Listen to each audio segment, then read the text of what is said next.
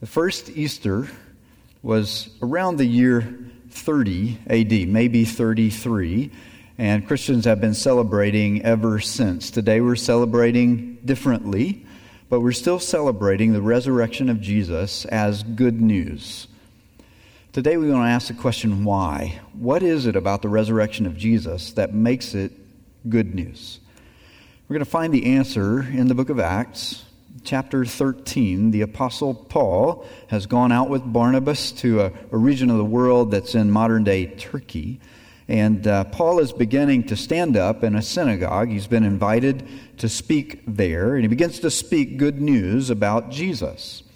In Acts chapter 13, beginning with verse 16, Paul summarizes God's promises from Abraham to John the Baptist.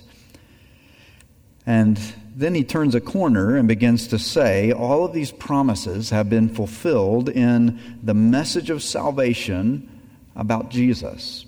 That's where we're going to pick up this good news in Acts chapter 13, verse 26. Jordan Lynn is going to read our scripture text for the day.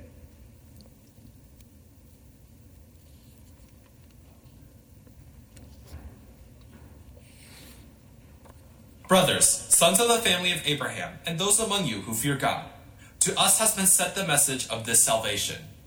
For those who live in Jerusalem and the rulers, because they did not recognize him nor understand the utterances of the prophets which are read every Sabbath, fulfilled them by condemning him. And though they found in him no guilt worthy of death, they asked Pilate to have him executed.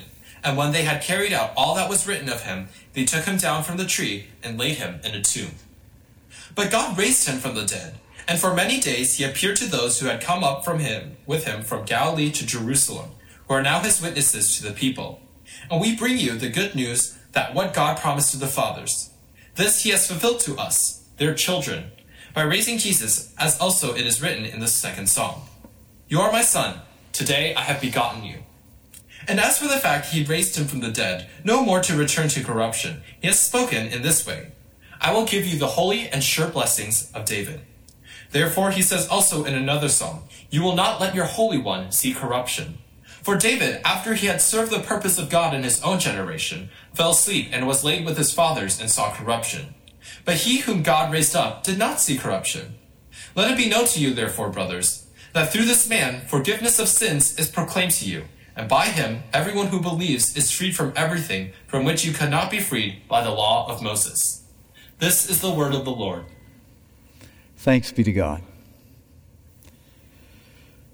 I remember the day that a friend of ours in St. Louis opened our pantry. It wasn't a very large pantry, and so you could see pretty quickly everything that was inside it. And this friend was astounded to notice eight, maybe 10, maybe honestly closer to 15 bottles of different varieties of barbecue sauce in this tiny pantry.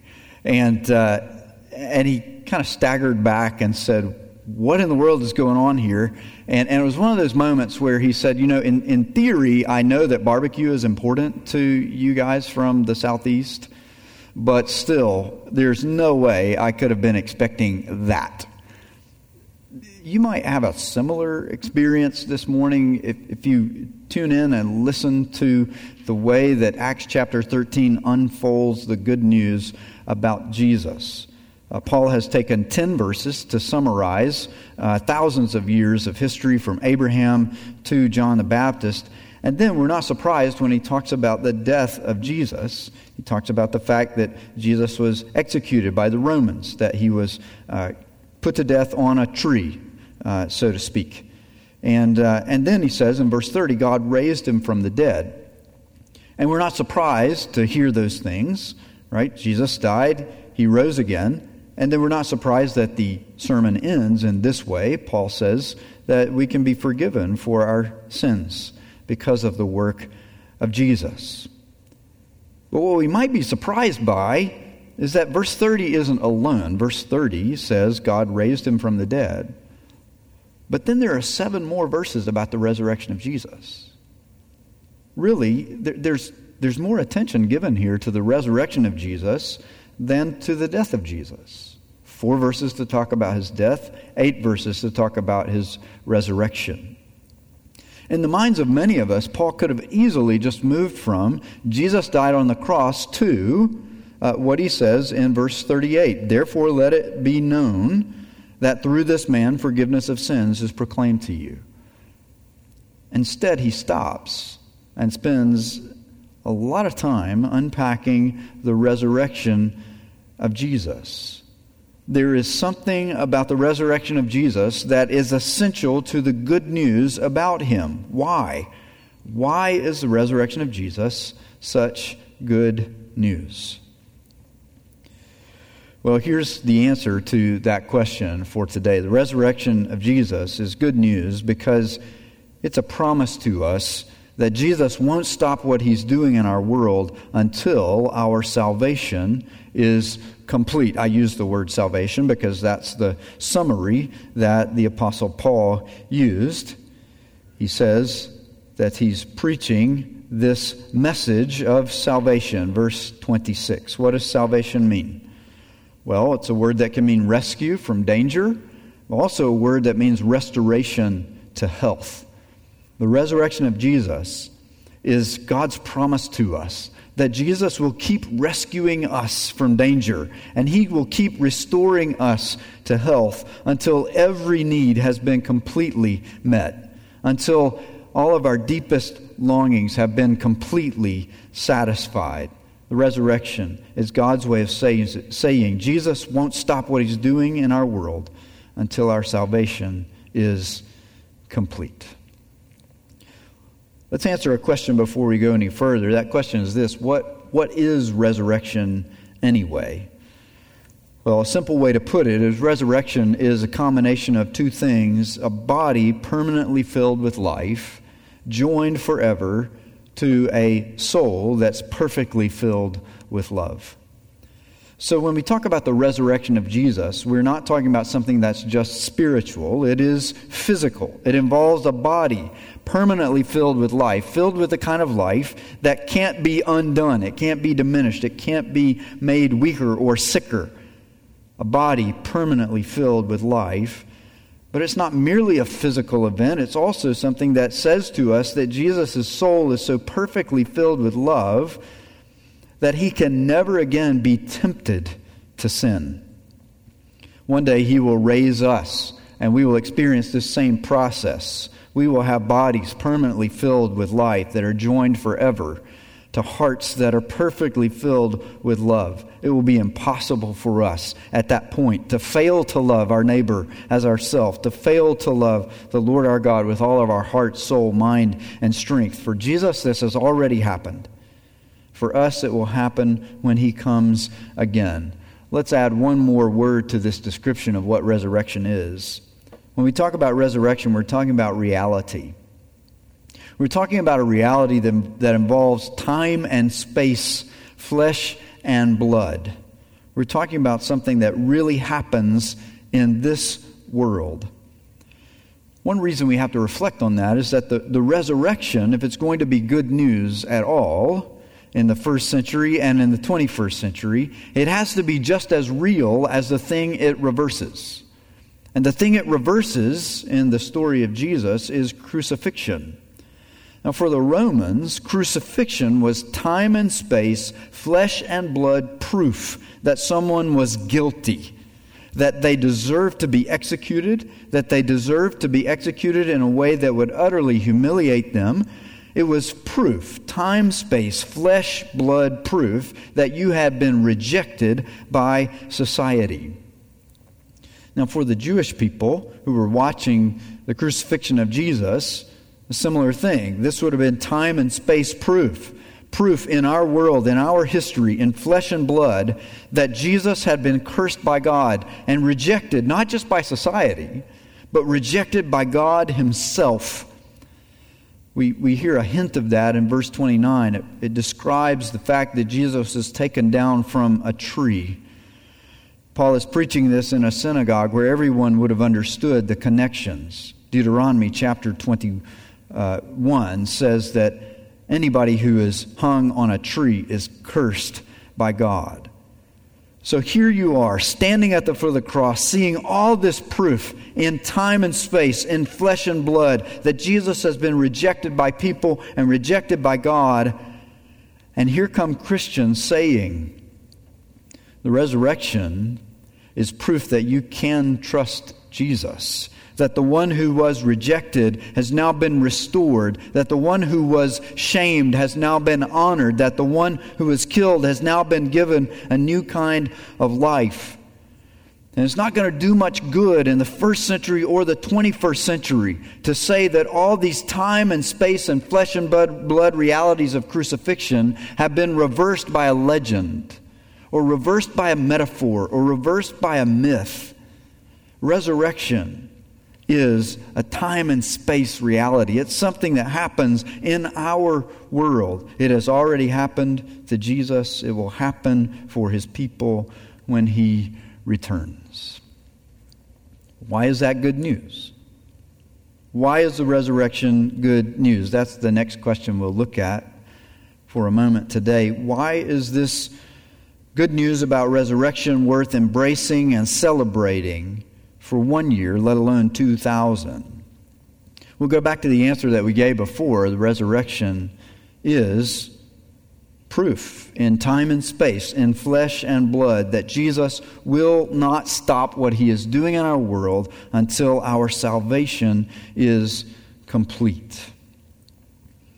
A few weeks ago, we dwelt on the fact that Jesus answers every dimension of human need, that, that the work he has done meets all the deepest longings of every human heart. We named those longings in three ways uh, in that sermon. We said that we're all longing for freedom from guilt and shame.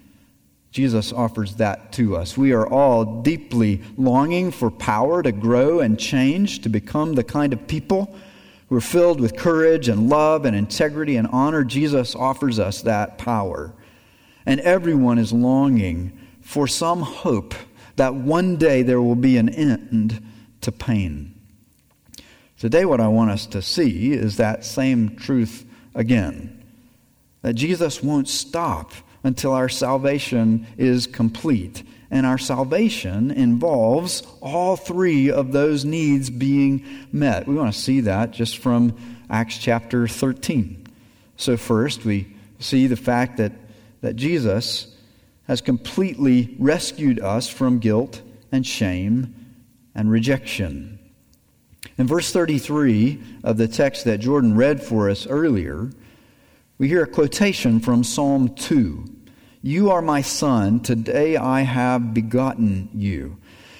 Now, we could read that and say, oh my goodness, does this mean that Jesus wasn't the Son of God before he was resurrected? That he was just kind of an ordinary dude until God raised him from the dead, and that's when he became the Son of God? Uh, that, that's not true at all. If you read the Christian Gospels, Matthew, Mark, Luke, and John, that's not the perspective you get. Even if you read the first 12 chapters of Acts, you see clearly that Jesus has been the Son of God forever. So, what would it mean for people who believe that Jesus has always been the Son of God to say that on the day of his resurrection, Jesus became God's Son? Well, it means this a man who was crucified in front of everyone, treated as rejected and humiliated and despised and guilty, has now been confirmed to be in the closest possible relationship to God. He is no longer under a curse of guilt for our transgressions. Jesus is no longer bearing the shame of the cross. He's no longer experiencing rejection. He's experiencing the opposite of those things. God the Father is saying before the whole universe, This is my Son. No matter who rejects him, I embrace him, affirm him. Jesus rescues us from guilt and shame and rejection. That's why Paul ends his message the way he does in verse 38. Let it be known to you that through Jesus forgiveness of sins is proclaimed. And by him, everyone who believes is freed from everything that obedience to the law cannot free us. Jesus sets us free from guilt, from shame, from rejection. He also completely rescues us from everything that would turn our hearts away from God. One of the deep longings we have is to grow and change, to be the kind of people who would love the kinds of things that we ought to love. Well, we can't do that if our hearts are constantly turned away from God and we're not loving Him. If our hearts turn away from Him, we won't love our neighbors as ourselves. We will begin to love ourselves in wrong ways and to put our own needs ahead of the needs of others and to worship ourselves rather than worshiping the God who made us. That's the, that's the danger of idolatry. Well, the good news of this salvation that Jesus is doing in our world and that he won't stop working until he's completely finished it is that Jesus rescues us from everything that would turn our hearts away from God. How do we know that? Well, notice in verse 34 that there's a quotation, this time from Isaiah chapter 55. And it says, I will give you, now, that's the southern you, it's plural. I will give all of you, I will give y'all the holy and sure blessings of David. Okay, what does that mean? Well, earlier in this sermon, Paul has reminded everyone who David was. David was a king, but not just any king. Back in verse 22, the Apostle Paul described him in a way that would be familiar to his audience listening to him in the synagogue. There he quotes again from the Old Testament a description of David as a man after God's own heart. And God says, He will do all my will. If God is going to give to all of us the sure and holy blessings of David through Jesus, then one of those blessings is He will give us a heart that is after His own heart, a heart that beats with His, a heart that can't be turned away from His or from Him. He will give us hearts that will long and will be strong enough to do all of God's will. Jesus had that kind of heart. And Jesus is the fulfillment of this promise that there would be a king like David, but greater, who one day would be the one through whom all of God's people would be given this kind of heart that could never be turned away from God. Jesus gives us that kind of freedom, that kind of power. He has rescued us from anything that could turn us away from God. Final part of the salvation that Jesus gives us is that Jesus rescues us from everything that causes pain and sorrow and frustration.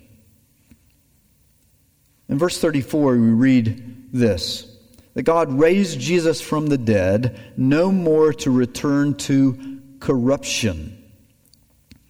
The same promise is uh, echoed in verse 35, where we we have another quotation from the Old Testament, this time from Psalm 16. You will not let your Holy One see corruption. That word corruption has to do with, well, it has to do with decay. What would happen to your body once it's buried in a grave? But it has to do with everything that runs downhill, everything that causes us to groan and sigh and long for things to be right again. All the frustrations that you spent all that time planting those flowers in the yard, and now all you can see is the weeds growing up. You spent all that time preparing Easter dinner, and somebody forgot to turn the oven off, and now it has literally all gone up in smoke. You spent all that time working so hard to build that relationship with a neighbor, and then in just one moment, you misspoke one word, and years of friendship are gone out the window. Everything that causes goodness and beauty to unravel, life to come undone, the molecules of our bodies to separate from one another. after death. Everything that causes pain and sorrow and frustration is summed up in that one word corruption. Jesus will not stop what he is doing in our world until he has rescued us from all of these things. It's really important for us to hear that good news, not only today, but every day because we're in the habit of confusing the beginning of salvation with the whole of salvation. And the first thing that you begin to experience when you come to know Jesus and the reality of who he is generally is the forgiveness of sins. You begin to have this sense of, oh my gosh, all those things that hang over me like this dark cloud, Jesus has dealt with them. There is no more guilt. There's no more condemnation. There is forgiveness and pardon. And that's a glorious truth. But let's not forgive, Uh, confuse the beginning of salvation with the whole. Now, I can't think about that distinction between the beginning and the whole without thinking about. I love trains, but this picture doesn't really tell you that. Because this is not a picture of a train. Many people would say, well, sure it is. Ask any three year old and they will tell you that's a train.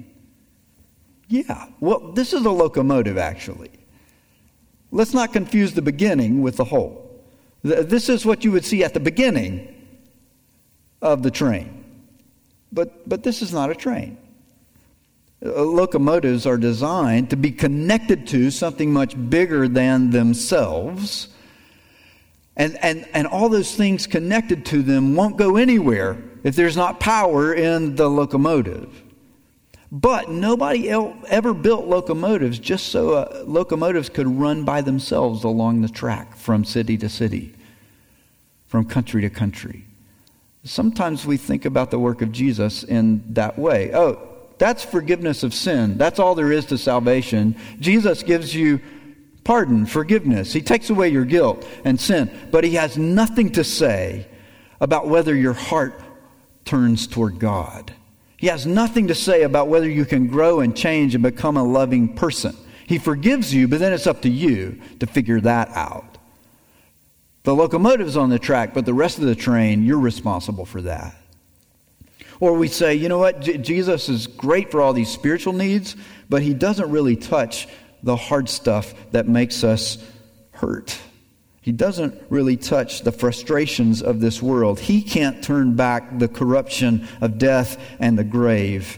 He can't turn back things like the coronavirus because he's only interested in salvation, not that. Well, that's confusing the beginning with the whole.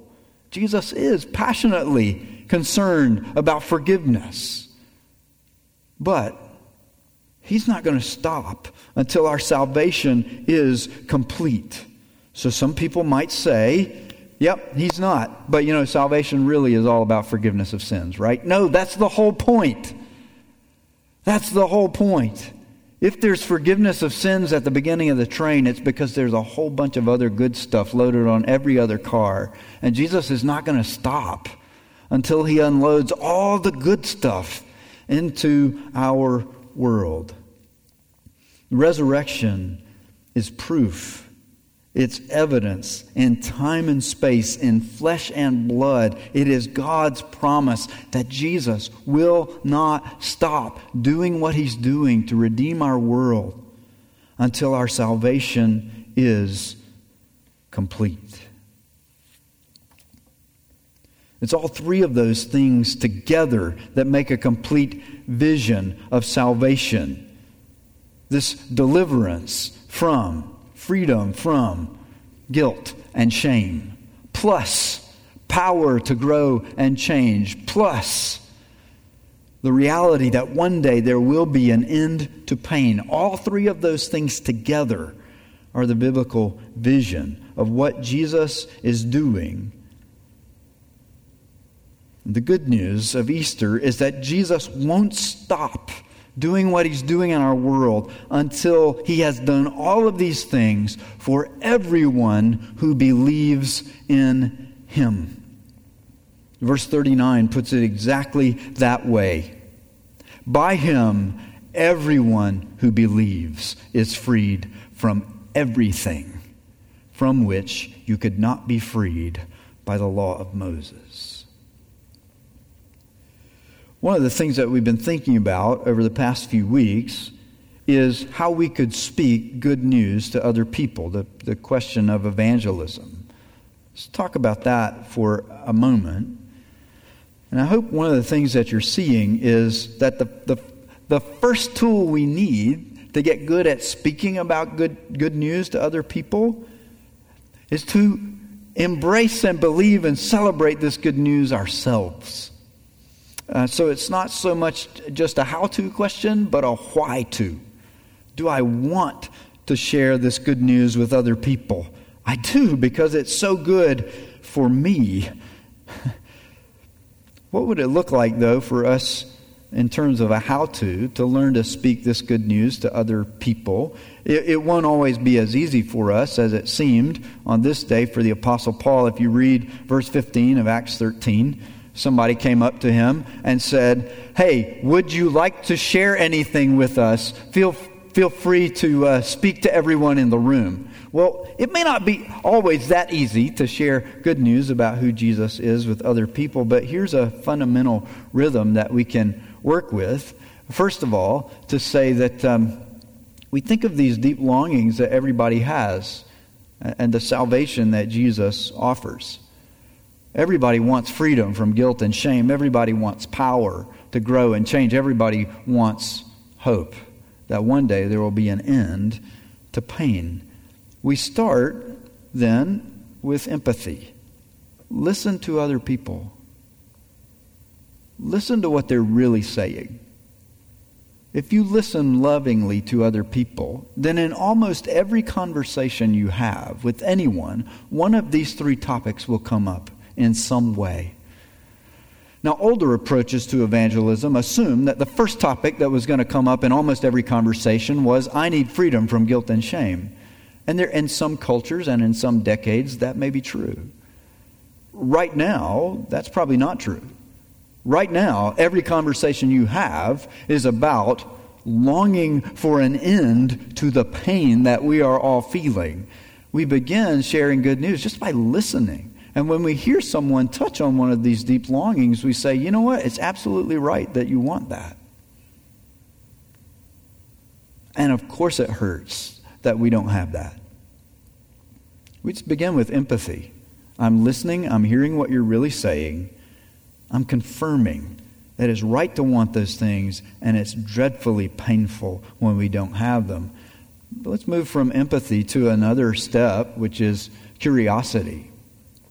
Ask questions. When you have opportunity, ask somebody a question about these deep longings. Hey, when, when, you, when you don't have any hope that there's going to be an end to pain, what do you do about it? You seem to have hope that one day there will be an end to pain. Where does that hope come from in your life? I, I hear you talking sometimes about guilt. Where do you go to resolve that? Just ask questions. Listen. Love people well by listening to how they answer these deep longings, where they find hope for this kind of freedom and power, and one day an end to pain. And then a third strategy after empathy and curiosity we listen well we ask questions, and then we share testimony. Witnesses give testimony. People who have put their trust in time and space, flesh and blood realities about Jesus, we get to point to Jesus as the one who answers all these longings in our own lives. Hopefully, we've built enough of a relationship with people that we be able to say to them, you know, I, I'm a Christian, and, and one of the reasons for that is, is because of this very thing we're talking about this desire for, for some solution to all that guilt I feel because I'm never a good enough dad. I feel that pain. I, I'm with you in that. I, I know what it's like to hurt my children deeply and, and to have that shadow hanging over me. One of the reasons I'm a Christian is because Jesus takes that guilt away. That's, that's the art of testimony, of listening well, of asking questions, of hearing what's going on in somebody's life, and then pointing to Jesus as the one who meets that need. I belong to a church that finds the answer to that question about an end to pain in the resurrection of Jesus. That, that's testimony. It's not long, it's not complex, it's not complicated, and it's not arbitrary. It's part of a loving conversation where we first listened well and we've asked questions and we've wanted to know how other people are answering them. And then we talk about Christ as witnesses, giving testimony to what he has done. My very faith in Jesus comes from these same questions that we've been talking about.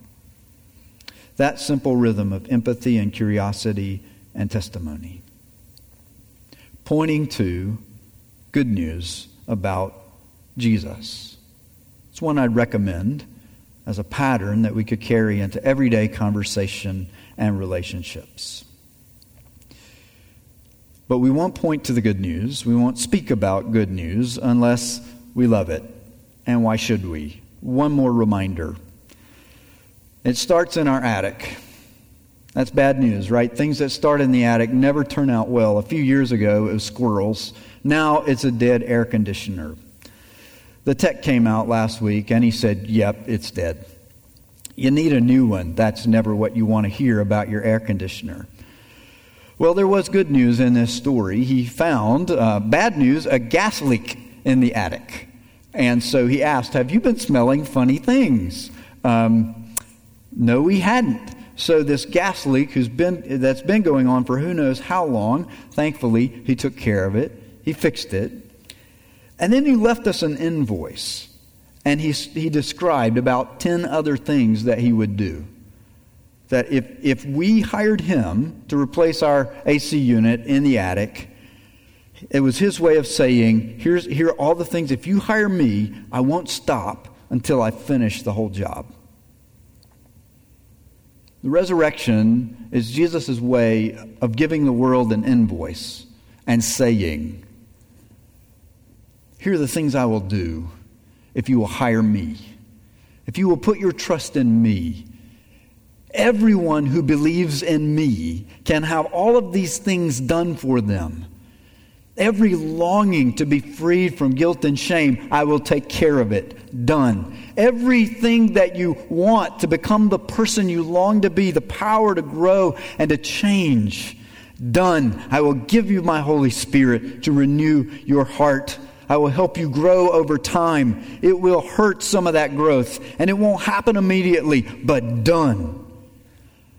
And that longing for a world in which beauty doesn't come unraveled, in which bodies don't decay, in which death is done away with, there is no more sickness, there is no more sorrow, there's no more want, there's no more missing of people who aren't present anymore. That deep longing for an end to pain done. I will satisfy all those longings forever. The resurrection is Jesus handing the world an invoice and saying, Hire me. I'm on the job. And once you do, I won't stop until everything is finished. That is good news. That is why 2,000 years ago in Jerusalem, people began to celebrate that Jesus is risen from the dead. That is why 30 years later, the Apostle Paul preached and preached and preached the good news that Jesus is risen from the dead. That is why in the 21st century we're still celebrating good news. Jesus has been raised from the dead, and he will not stop what he is doing in our world until our salvation is complete. Let's take a moment, pray, and give him thanks.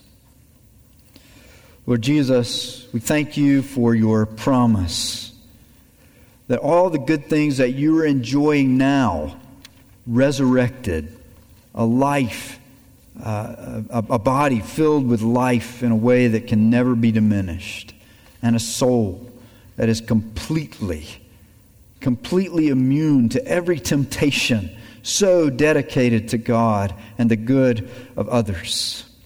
That you will share that with us one day. We give thanks to you. Amen.